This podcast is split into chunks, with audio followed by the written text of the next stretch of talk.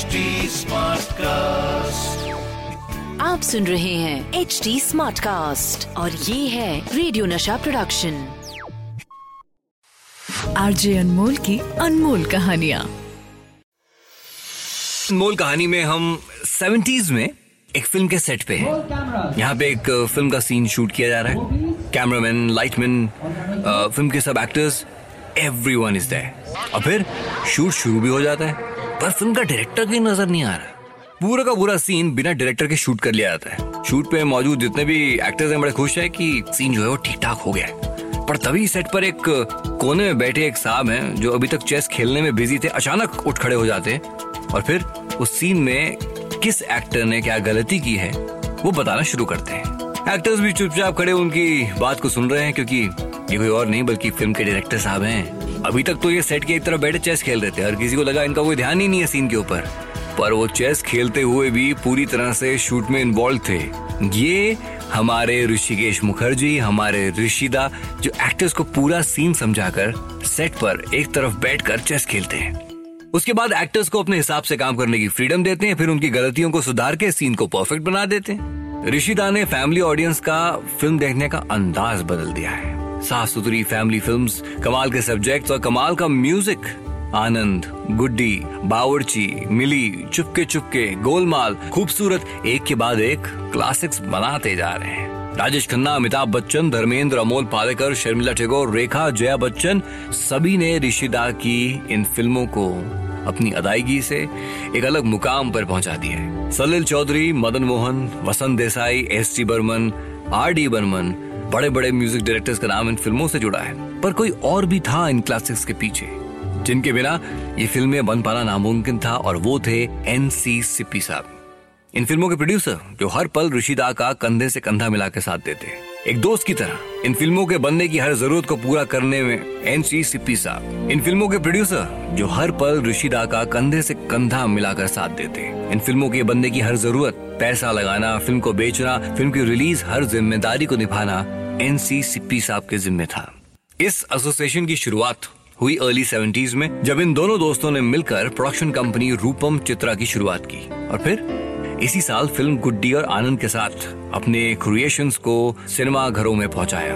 ये कोई ऐसी वैसी शुरुआत नहीं है। फ़िल्म आनंद बनाते ही ऋषिकेश मुखर्जी को अंदाज़ा हो गया कि ये फ़िल्म कमाल करने वाली है। और वो इस फ़िल्म को लेकर एक बड़ा सपना देख रहे हैं। वो इस फ़िल्म को नेशनल अवार्ड विनिंग फ़िल्म मानते हैं, इसलिए इस फ़िल्म को नेशनल अवार्ड्स में शामिल कराना चाहते हैं, पर ये इतना आसान नहीं है। इसके लिए उन्हें आनंद को साल खत्म होने के पहले पूरा करना होगा, और वो इसी जद्दोजहद में लगे हैं। इस डेडलाइन के चलते दिन और रात मेहनत की जा रही है, पर क्वालिटी के साथ कोई कॉम्प्रोमाइज नहीं। देखिए, एक अच्छी फ़िल्म बिना अच्छे म्यूज़िक के अधूरी है तो फिर म्यूज़िक की तलाश ऋषिदा को सलिल चौधरी के पास लेकर आई है उनके पास कुछ अनयूज कॉम्पोजिशन है।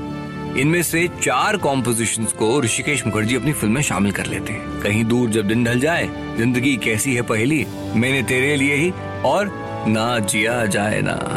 सलिल चौधरी साहब की ये चार अनयूज कॉम्पोजिशन इस फ़िल्म से जुड़कर इस फ़िल्म को यादगार बना देती हैं। और फिर आनंद को नेशनल अवार्ड्स में शामिल करने का दिन भी आ जाता है। National film awards best feature film Hrishikesh Mukherjee और एनसीसीपी की आनंद को मिला।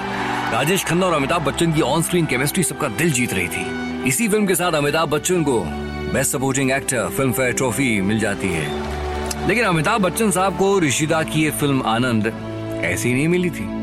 ऋषिदा को किसी ने बच्चन साहब का नाम रिकमेंड किया था कमेडियन ओम प्रकाश ने। और इसकी वजह भी थी, भाई साल 1971 की फ़िल्म परवाना, जिसमें कि अमिताभ बच्चन के साथ ओम प्रकाश काम कर रहे थे, वो बच्चन साहब के काम से काफ़ी इम्प्रेस थे। और जब ऋषिदा बच्चन साहब से मिले तो उन्हें आनंद और फ़िल्म गुड्डी दोनों के लिए साइन कर लिया। और फिर फ़िल्म गुड्डी की शूटिंग शुरू हुई। फ़िल्म की तीन रील शूट हो चुकी है और इसी बीच ऋषिदा फ़िल्म के प्रोड्यूसर एनसीसीपी के पास पहुँचे। आप एक काम कीजिए प्लेन का टिकट बुक करा दीजिए। मुझे वो टिकट कलकत्ता भेजना है। कलकत्ता? पर किस लिए? अ, मैं एक एक्टर को यहाँ बुलाना चाहता हूँ। एक्टर? पर क्यों?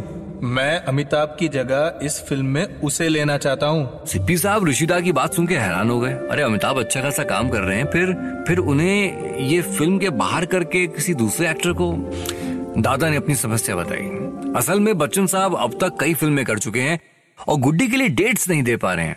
और ऋषिकेश मुखर्जी, वो डायरेक्टर हैं जो फ़िल्म की शुरुआत से ही फ़िल्म की डिटेल प्लानिंग कर लेते हैं। यहाँ तक कि फ़िल्म की रिलीज़ भी उसी वक्त प्लान कर ली जाती है। ऐसे में बच्चन साहब की डेट्स का वेट करना बड़ा मुश्किल है। तो उन्होंने फ़िल्म में उस किरदार में एक, एक चेंज किया और कलकत्ता से एक्टर समित भांजा को बुला लिया।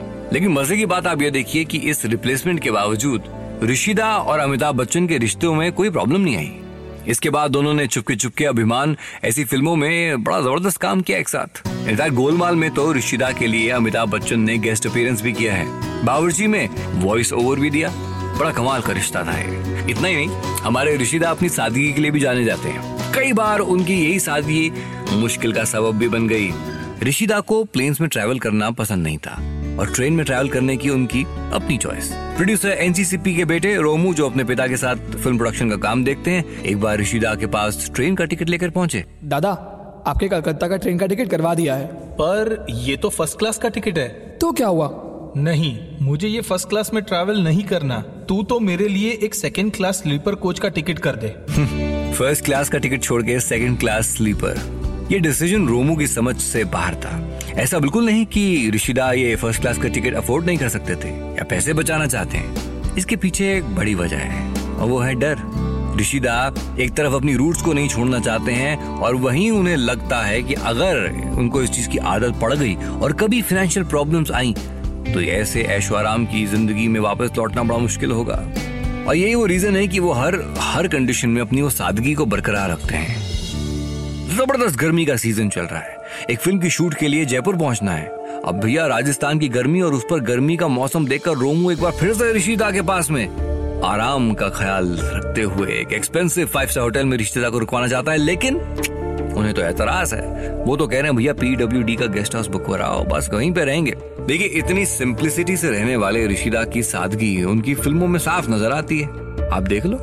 आनंद, चुपके चुपके, मिली गोलमाल, अभिमान साफ़ सुथरी फैमिली फिल्म्स ऋषिकेश मुखर्जी साहब ने अपनी फ़िल्म से ये साबित कर दिया कि फ़िल्म की सक्सेस के लिए महँगे कॉस्ट्यूम्स बड़े बड़े सेट आउटडोर लोकेशंस कुछ भी नहीं चाहिए। चाहिए तो वो कंटेंट जिसे देखते ही एक अपनापन सा लगे जो दिलों को छू जाए। आरजे अनमोल की अनमोल कहानियाँ। आप सुन रहे हैं एच डी स्मार्ट कास्ट और ये था रेडियो नशा प्रोडक्शन एच स्मार्ट Smartcast.